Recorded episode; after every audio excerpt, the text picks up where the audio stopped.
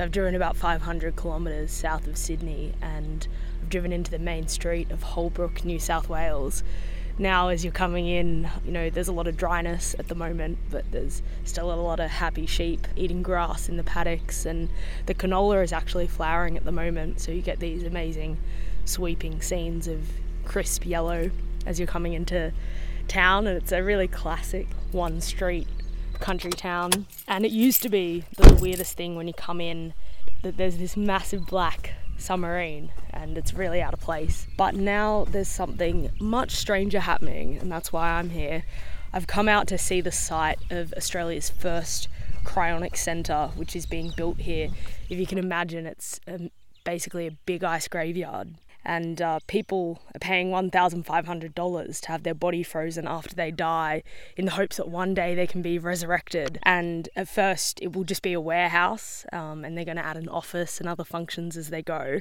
And the managing director was telling me that there's going to be about eight to 10 uh, cryostats, which are basically these massive tubes, and each one holds four uh, whole human bodies. So when I'm looking at this piece of land uh, here, there's going to be up to, at first, 30 bodies being able to be stored here. And uh, at the moment, there's 20 investors of Southern Cryonics, and each one is throwing about 50 grand at this project in the hopes that this facility will be up and running shortly. They need to be able to keep the bodies chilled at minus 196 degrees in liquid nitrogen for decades, uh, possibly hundreds of years and that is quite shocking because right now I've got so many flies in my face. it's really, really hot. I definitely think I'm getting a sunburn being out here, uh, and it's very dry. I don't know if I was living in town that I'd want to share this uh, nice part of New South Wales with anyone else, let alone 30 corpses. But anyway, as for now, I think that I'd rather enjoy the pub and the greenery and the fresh air while I'm still alive.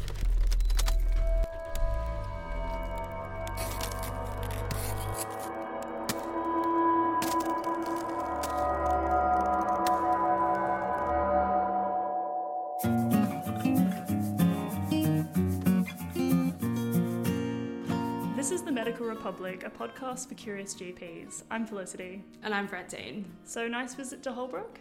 Yeah, look, it was pretty pretty nice to drive through and spend the weekend.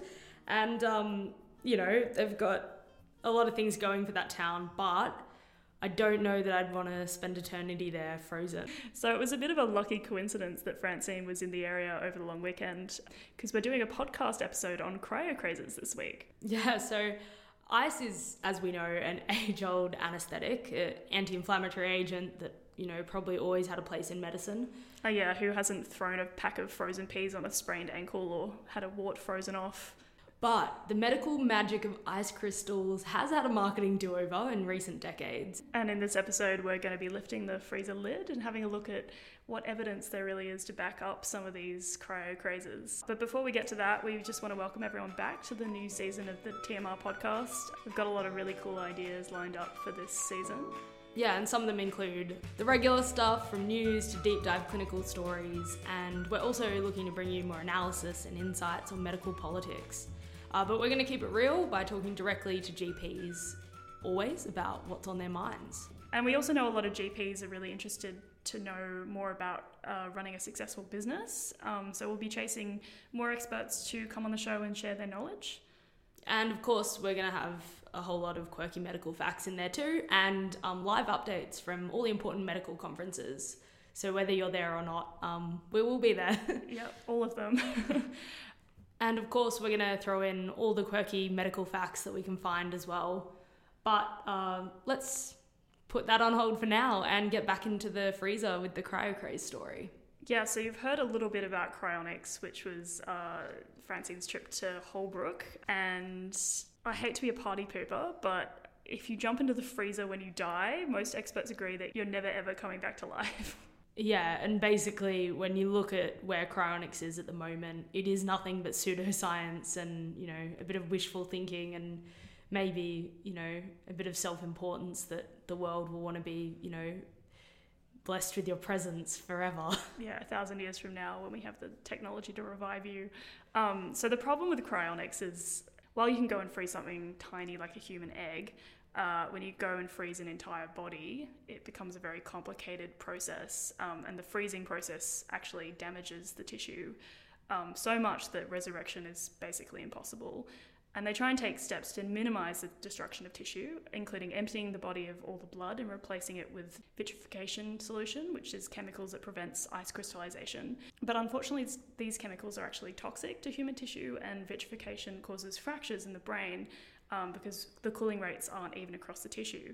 Um, so, yeah, there's little hope that you're ever coming back. But as you know, as with everything in the kind of realm of the impossible, uh, there's still a lot of diehard fans out there in the cryonic space, and you know they'll tell you that this fancy nanotech in the future is somehow going to make it possible to regenerate that tissue that at the moment we would declare as lost.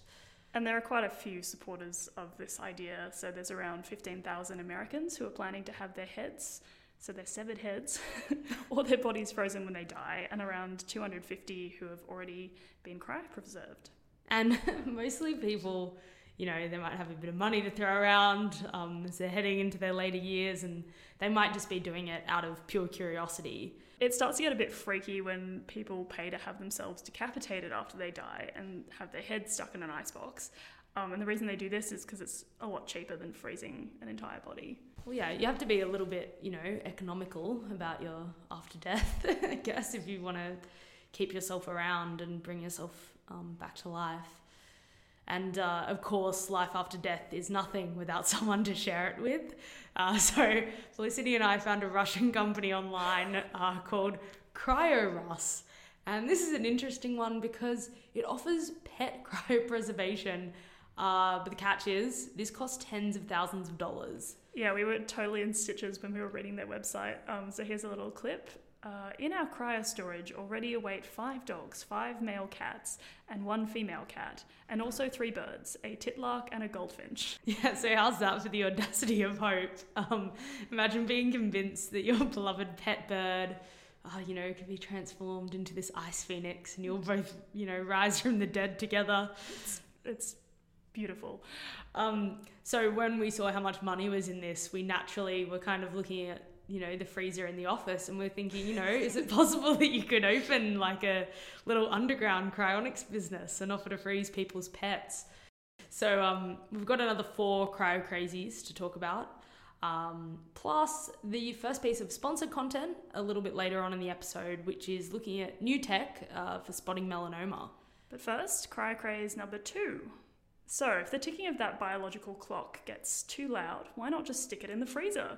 That's the proposition being made by egg freezing companies to women in their 30s who want to delay pregnancy for social reasons. One thing, though, with this that's kind of rarely mentioned is the fact that each egg that is frozen through this process has only around a 6 to 12% chance of ever turning into a baby. Unfortunately, the women who are handing over around $7,000 for this procedure often have rather unrealistic expectations. And many women, about 16%, according to a study by the University of California, actually come to regret their decision to freeze their eggs by around their mid 30s. And you don't often hear about the process, but it's actually quite an elaborate one to freeze your eggs. So, first, women have to self inject hormones for a fortnight to stimulate oocyte maturation. The eggs are then retrieved from the ovaries using an ultrasound guided probe under a light general anaesthetic. Um, women produce around 10 mature eggs a month, so they need to repeat this process up to three times to get enough eggs for storage. You can imagine that's quite a draining process. Um, and I did the maths, and it looks like around 9,000 Australian women chose to freeze their eggs for future use in 2016. So it's quite a lot of people who are who are opting for this uh, process. So I guess you're thinking, um, what do you say to a patient when they ask about egg freezing? So we decided to go and ask Dr. Magdalena Simonis. She's a GP with a special interest in reproductive health about this topic. Okay, well, look, it's a it's an increasingly interesting topic because more and more women present to the GP asking about egg freezing who are in a sort of a, an envir- a social setting where they're not in a relationship or in their foreseeable future can't imagine themselves meeting Mr. Right. Um, and the question of how to uh, have children comes into their mind. So, one of the questions they ask is, you know, what do you know about egg freezing and uh, what do you think I should do about this? Now, the question really depends very much on their age.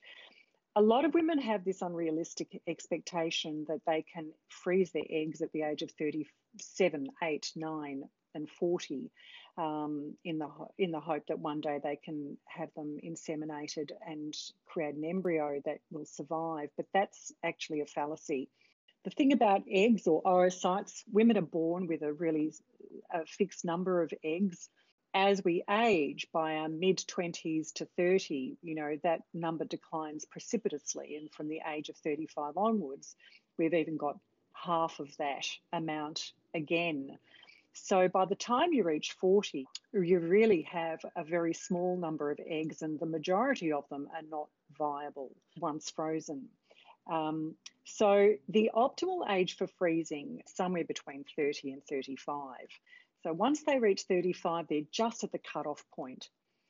This requires an outlay of money of around ten to twelve thousand dollars on average if they do uh, agree to undertake this. A single embryo from a frozen egg stands around a 20 to 35% chance of developing to a pregnancy. Success rates are around that. So it's around 20 to 35% for a 35 year old woman to successfully produce an embryo from her own eggs.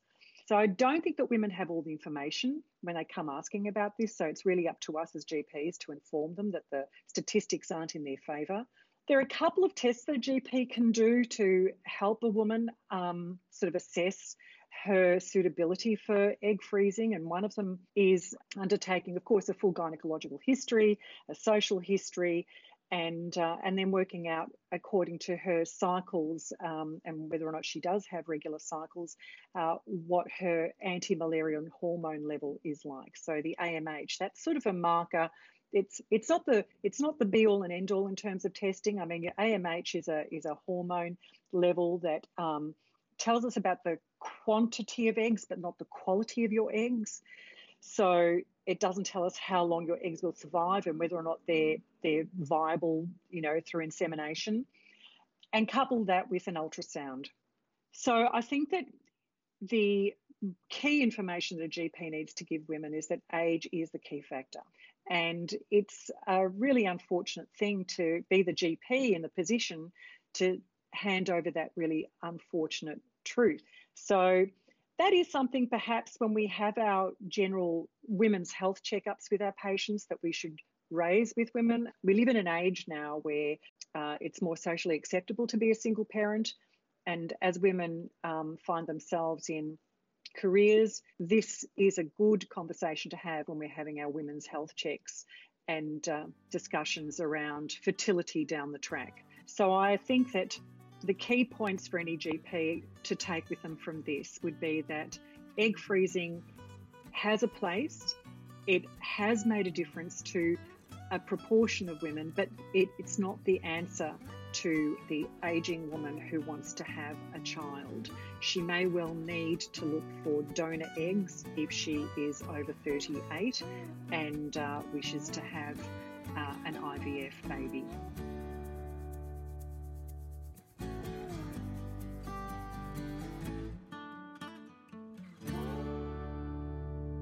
That's a bit of a tricky area to navigate, isn't it? yeah, it definitely is. Okay, so this next one is a little bit more straightforward. So, cryocraze number three, uh, we have whole body cryotherapy. Yeah, so there's absolutely no evidence that this one helps with anything, but it's it's a pretty amusing idea, I think. Okay, so just to put you in the mood, let's transport ourselves to one of these cryo salons. Um, mm. So sounds pamper yourself. yeah, absolutely. Um, so liquid nitrogen mist chills the air. You, the patient, remove your fluffy bathrobe and step inside a hypercooled chamber.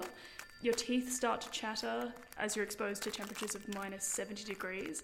And then, three minutes later, it's all over, and the clinic swipes $80 off your debit card.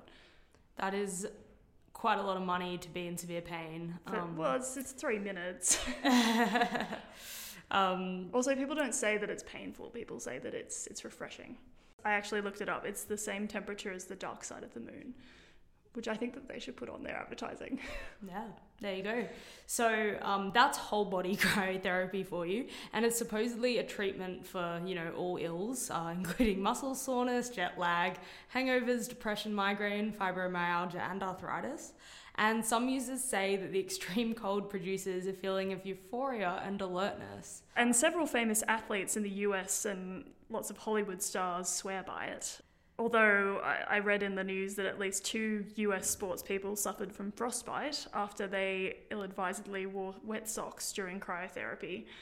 Yeah, and the popularity of cryotherapy uh, didn't appear to be punctured by the first fatal accident in 2015. Uh, that happened when a 24 year old employee of a Las Vegas cryotherapy salon um, actually unfortunately died of suffocation due to low oxygen levels in the chamber at the time.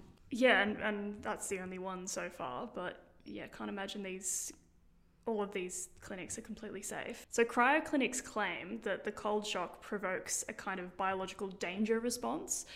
So, this triggers blood oxygenation, an adrenaline rush, vasodilation, and there's no clinical evidence for these miraculous health benefits, of course, um, but you can kind of see the logic maybe. Yeah, so a 2015 Cochrane review actually found out that there was not enough evidence to support the use of whole body cryotherapy uh, for either preventing or treating muscle soreness uh, after exercise. So that kind of, um, in the old fashioned way, that was just an ice bath after a, after a hard game. And the FDA recently issued a warning about this kind of therapy, um, but we haven't heard a peep out of the TGA yet. Okay, so now we're just going to take a little break from this cryo crazy story and share with you a sponsored interview, and it's going to run for about five minutes.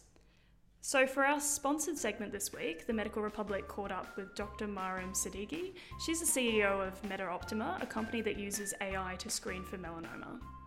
And Dr. Siddiqui has a PhD in computer science, and she started the company in Canada and now has an office in Sydney as well. So she was just in Sydney for the week, so TMR went over to their offices to have a little chat. Thanks, Dr. Siddiqui, for coming on the show. Could you tell us a little bit about yourself? Thank you so much for having me here. Uh, it's a real pleasure. Um, my name is Maryam. I'm the CEO and co-founder of MetaOptima. Uh, by training, I'm a computer scientist. My PhD was in uh, medical imaging, computing science, uh, and also I had um, scholarship training in dermatology. So I was lucky to be trained in dermatology and skin cancer with a computing science background, and I was shocked how archaic was the system. I saw a big potential for the technology to play an important role and started the company after finishing my postdoc and PhD, uh, PhD and postdoc research in skin cancer diagnostics and dermatology. And what was this archaic problem space that you needed to solve? Um, as a computer science PhD, when you enter um, one of the top centers in the world, you expect to have systems, um, digital solutions at least, the minimum really, um, to document and to help with the diagnostic decisions, with um, treatment decisions for our patients. But I was really surprised and shocked that there was nothing available uh, coming from the background of uh, PACS systems, uh, MRI, radiology, I had seen hospital systems, digitized systems that we use for imaging and documentation and um, communication. But in dermatology, there was nothing like that. It was very archaic, very manual, very subjective. And um, yeah, we were still documenting things like in just text format. Imagine explaining an image in text, like in two sentences uh, for patient file and um, didn't have really um, optimal workflow and documentation. So we were not really documenting our patient uh, conditions and uh, everything was on paper. Um, and even the EMR systems in the digital space, they don't support really imaging much. So um, there was a big need to digitize the industry first and then look at the data and say how we can uh, bring insight from our historical data to help with diagnostic and therapeutic decisions for our patients. So that was the archaic, uh, basically, industry that I was sure there is going to be a technology solution that can solve the problem, can help our doctors, can help our patients, can bring the collective knowledge of thousands of doctors, millions of patients to help my patients sitting in front of me. And that was just the, you know, um, starting point. And also, um, I was also shocked to learn that skin cancer was the most common cancer and two in three Australians develop skin cancer in their lifetime. And the technology that could help that, with that problem was really something that ignited this um, idea to start building a real world solution, not just the PhD thesis that, that will be basically in the library. So we want to have something meaningful that can help patients and doctors. So, how do your particular products work? Um, we have uh, two products. Uh, one is our imaging devices, uh, which is just a dermoscope, dermatoscope, digital dermatoscope, smart that can actually be used with um, with mobile devices um, to help with imaging quality documentation and quality imaging, and it's affordable and scalable. Um, basically, medical devices are designed to be expensive, but this was designed to be affordable and quality. Uh, so that is our MoleScope device, which is um, uh, used for imaging, and the main platform, the main product is our DermEngine platform, which is device agnostic. It works with other devices in the market as well. It is designed to uh, serve all of our stakeholders in the patient journey all the way from patients from home to primary care, to our GPs, to dermatologists, to our dermatopathologists, dermatosurgery and dermato-oncologists. And at the end, it's like every single person who is in the patient journey, serving that patient can use the platform. That was a big vision we had um, to be very inclusive, to be device agnostic, and also serve all of our other partners uh, in, in the industry, in the market. So, yeah, our system is plug and play other devices can connect. Uh, we also connect with other softwares, and the vision is to digitize and connect the whole ecosystem. And how does that work? So, starting with the patient walking into the GP's practice, how does this technology get used and what's the process? Um, it's a very good question. Um, so, in Australia, our GPs and frontline, they are dealing with this problem every day. That's why actually our primary care doctors in Australia are better than some of our derms in other countries, just because they see a lot of patients. But they don't necessarily have tools, um, affordable devices, and platform that can support them in what they do every day. As a patient, if I walk to my family physician office, my GP office, or my skin cancer doctor, um, they have different devices for imaging. They can use also our MoleScope device. So they take photos of my skin. Um, the system is connected with their practice management system. So we integrate with over 90% of the market in Australia. Um, so the patient file is created from the practice management system. It's very easy for my doctor to just open my file in DermEngine. They can um, document my problems, my symptoms. They can take photos and also um, use our AI tools that can help with faster documentation. Um, we have tools that are actually that are designed to help with educating doctors and training them based on historical data. This is one of our AI algorithms that actually what it does, um, you can find similar cases to my case from a database of labeled images. These images have clinical or pathology diagnoses, so my doctor will compare my spot with thousands of images in the database. And they can make informed decisions rather than guessing what this could be. It's one of the doctors told me it's like my intelligent textbook. It doesn't diagnose a case at all. It actually shows you similar cases, and it's your decision as a doctor to say, okay, I'm concerned about this, also listening to my patient they have also this concern. So I will make a better informed decision. Um, so again, this is the implementation of AI in the um, clinical setting to make sure it's helping our doctors with what they do every day. So um, this is the current implementation of the system. There's actually more coming, more intelligent, very exciting. But we made sure uh, the first implementation is helping our doctors in their real life clinical practice. A paper was published in Lancet Oncology that had some interesting information about the accuracy of these AI systems. And I, know they are not diagnosing, but how good are they at spotting melanoma when they see it?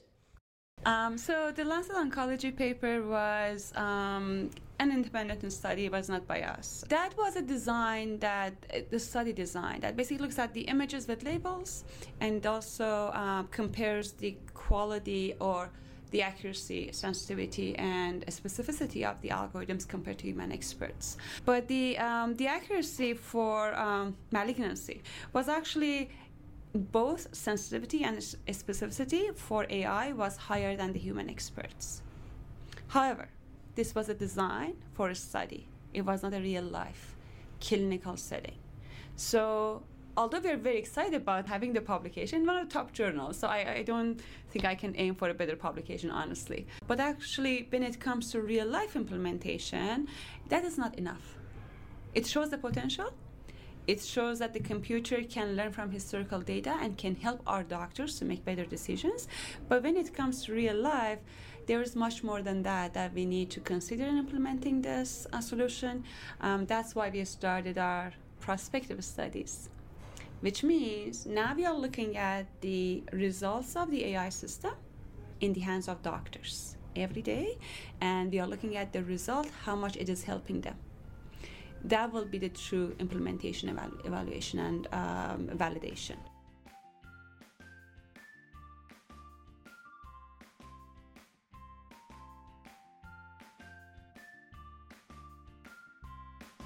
Okay, welcome back. Uh, and we're on to Cryo Craze number four. Yeah, this great uh, freezing listicle podcast. It's like a podsticle? Not No. terrible.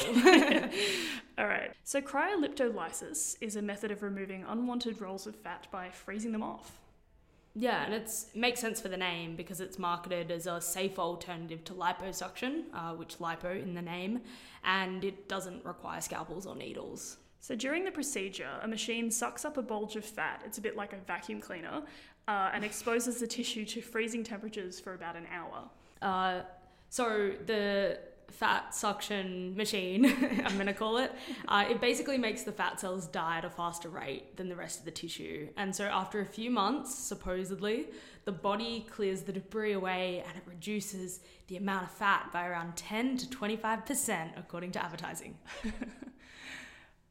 so does it actually work, Felicity? Well, surprisingly, it seems to work. Um, I mean, just keep in mind that 20% fat loss in one area of your body is a really tiny amount. So, I, like in terms of the cosmetic effect, I don't know if it's that's pronounced. Um, often people have to do multiple cycles of it to get the effect that they want.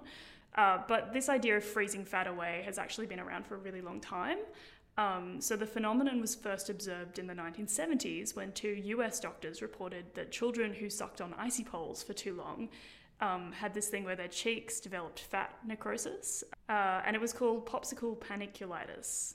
So the CoolSculpting tech was developed about a decade ago, and it's now been used in over 5 million procedures worldwide.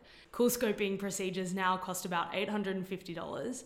And as to be expected, clients don't always come out looking the way that they hoped uh, because there's many surface irregularities and also asymmetry can occur. So you'll be skinnier in one part of the body and not another, which sounds like a great way to spend almost a grand. Yeah, so like half a flat stomach, half not, I don't know.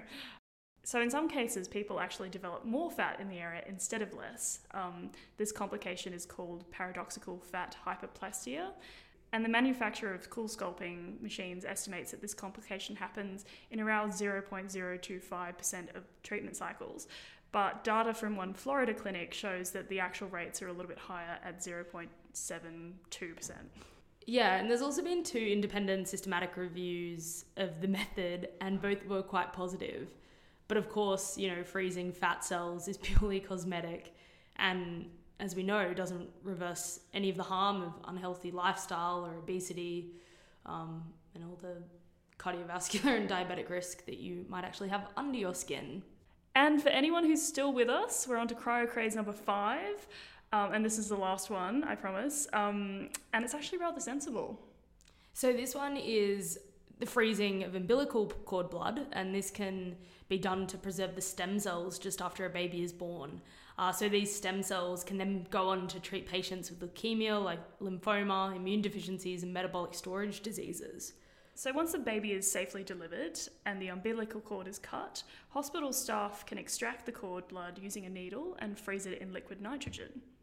And this cord blood can be donated to a public bank where any patient in need uh, can obviously apply and use it, and that includes uh, the donor baby and their siblings if they ever should need those stem cells in the future. Um, And it's relatively easy to find a match, so around 90% of patients find a suitable cord blood donor in Australia. But by choosing to use a public bank, the family obviously loses the exclusive right to use their cord blood. By comparison, private companies can offer people complete control over their frozen cord blood. uh, but it comes at a price. It's around $4,000, uh, but that's over 25 years. And while it's believed that cord blood will offer some protection against rare diseases uh, as the child grows up, these private services are hardly ever actually used. Isn't that right? Yeah, so over the past decade, around 30,000 Australian families have chosen to freeze cord blood privately, but only six of these families, six out of 30,000, have ever actually needed to use the stem cells. Um, so that's one in 5,000 chance of ever getting a return on your investment. So I guess before we clock out of this topic, and we're still on, you know, cryo crazes and umbilical cord blood, I want to bring up some very strange news that I read over the time that we are taking a break from the podcast. Um, and that's that the record has now been broken for the oldest woman in the world to ever give birth. Uh, it happened when a 74 year old Indian woman uh, gave birth to twins. And the most shocking thing, she went through menopause 30 years ago.